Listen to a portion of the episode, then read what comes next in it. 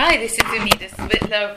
I had a surprise visit with an RV named Peter Watt. Peter, you served with us in Vanuatu.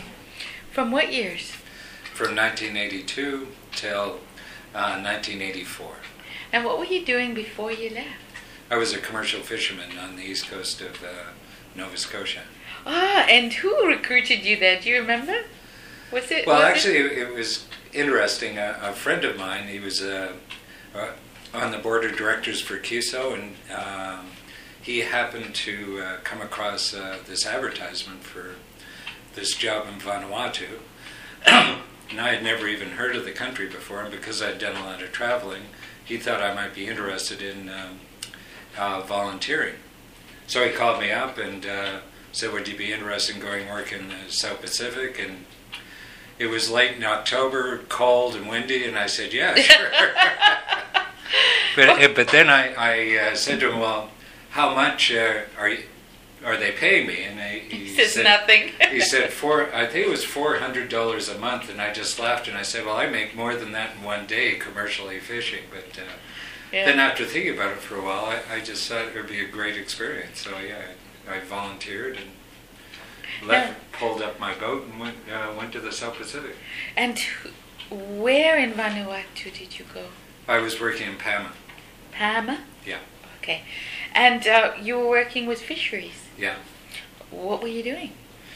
Well, um, I was part of a program that uh, uh, the government had just uh, started started up developing uh, their their own national uh, commercial fishery, Okay. and they uh, through CUSO recruited first of all a, a number of Canadians to go in there and uh, go out to the uh, rural islands and develop small scale commercial fisheries, mostly doing bottom fishing.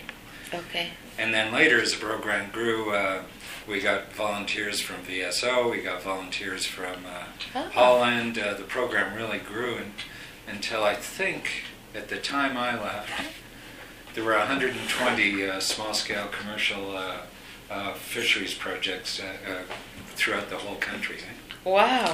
And um, I remember um, uh, another one of our volunteers saying that they went later after you and there was um, boats and uh, engines left behind on Ambrym Island and people didn't know how to maintain them after. Was Were those boats the fisheries project where they gave Probably a- were, yeah. Okay. Uh, but I, I wouldn't say for sure they would be the uh, uh, fisheries uh, boats because typically in a, a lot of the islands, uh, okay, originally people used dugout canoes with sails to go fishing, Yes. and then uh, as they, if a family had enough money, they would sometimes buy an aluminum boat with an outboard engine, and they'd fish, and then the engine would break down, and and uh, they couldn't get spare parts on the islands. They didn't know uh, anything about uh, repairing engines either. So when I first went to Paama, Mm-hmm. there were probably about four or five boats there that were pulled up on the shore with maybe 20 outboard engines, all in states of disrepair because people just didn't know how to repair them. You know, didn't know anything about uh, any type of mechanical type uh, skills or maintenance or anything like that. Yeah. So you were so you were conf- confounded with the same thing that he was. Eh? Was Yeah, I'm sure. Yeah. So But but also pro- uh, probably what happened too is like some of the projects there because this was a long long term uh, project. I think it went on close to I was there for it probably went on for close to 15 years. So some projects Oh. stopped then started again. You know with big gaps in between and it was a long ongoing project. Eh?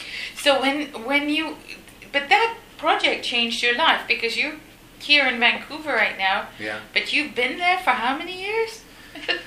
Yeah, I've been in the Pacific region for, uh, well, ever since basically until, um, um, yeah, 2010 basically. Yes. And, uh, yeah, like a, a lot of people, I, I didn't intend it to be so, but uh, a, a lot of people use CUSO or Peace Corps or VSO as a stepping stone into an international um, uh, consultancy career. And that, that's what happened with me is I, I did two years with CUSO, and then I worked with the uh, directly with the fisheries department for another two years with funding that came from the uh, uh, Canadian government, and then my next project. Do you want to stop?